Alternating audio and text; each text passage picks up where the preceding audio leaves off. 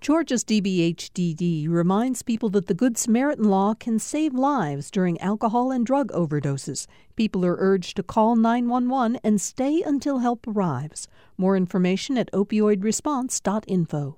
We will start our lesson today in the second chapter of the late, great Harper Lee's To Kill a Mockingbird.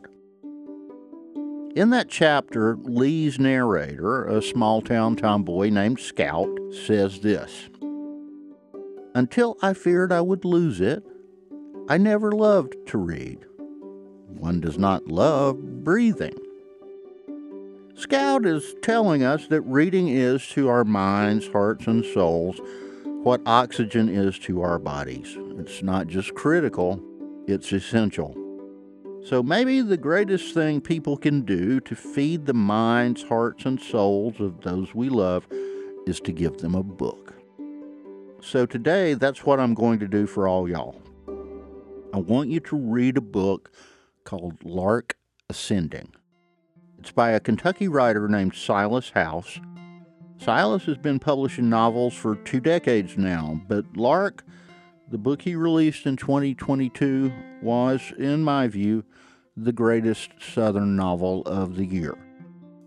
In these times, we all live with fear. Our politics have become so divisive, and we worry about whether our nation will hold together in the future. The changing climate threatens the homes and livelihoods of many Americans. And in Lark Ascending, Silas House writes directly into that fear. And somehow he pulls off a huge magical trick. Although he sets the book in a dystopian future, in which wildfires have destroyed most of America's land and evil forces rule the country, courageous resistors, people whose hearts overflow with love and hope, propel the story. A young man named Lark and his family hear of a sanctuary in rural Ireland and board a ship headed there. But by the time they reach Ireland, only the young man remains alive, and the rest of the book follows his search for sanctuary. Along the way, Lark meets a dog, a stray beagle, who accompanies him on his journey. And as they travel, we feel Lark's emotions burning inside him, his anger at what's happened to the world, his desire to find a new home, and he never gives up the hope that he can.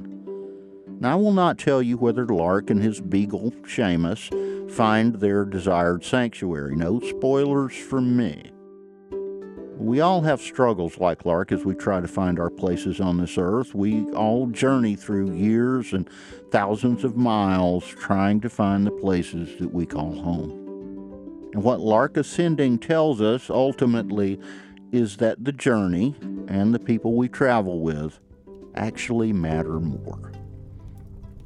I've burned, and that's what I wish for all of you, young Lark says in the book, to burn with anger, desire, joy, sorrow, all of it.